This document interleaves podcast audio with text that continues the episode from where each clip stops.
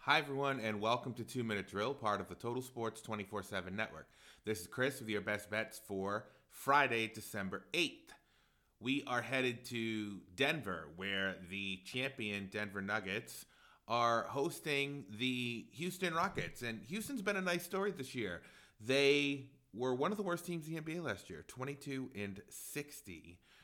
But if you look now at the standings in the Western Conference, if things were to end today, they're in the they're in the playoffs on the inside looking out for the number 10 seed ahead of Golden State. So they have been a really nice story, but they do a lot of their damage at home. They actually have not won on the road yet this year, 0 and 8, and that includes a loss recently to this Nuggets team where they allowed 134 points to the Nuggets, where Houston averages allowing just 107.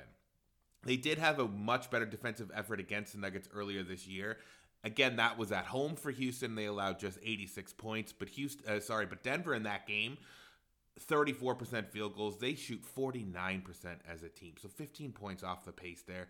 And Jamal Murray wasn't in that game. So we like Denver a lot. They are undefeated at home. We're going to sprinkle in a money line play at minus 360, and we're going to parlay that with the over 113 and a half for Denver in terms of points. They are getting 114 on the year, but they're much better at home, averaging 122.7 points per game at home. So combining those two, a money line play for Denver and then over 113 on DraftKings will be a plus 104 play. A $10 bet would net out 2040. That's going to be our play of the day. Denver on the money line and then over 113 and a half at plus 104. You can follow us on X at Total Sports underscore 247 for more sports content for the rest of this weekend.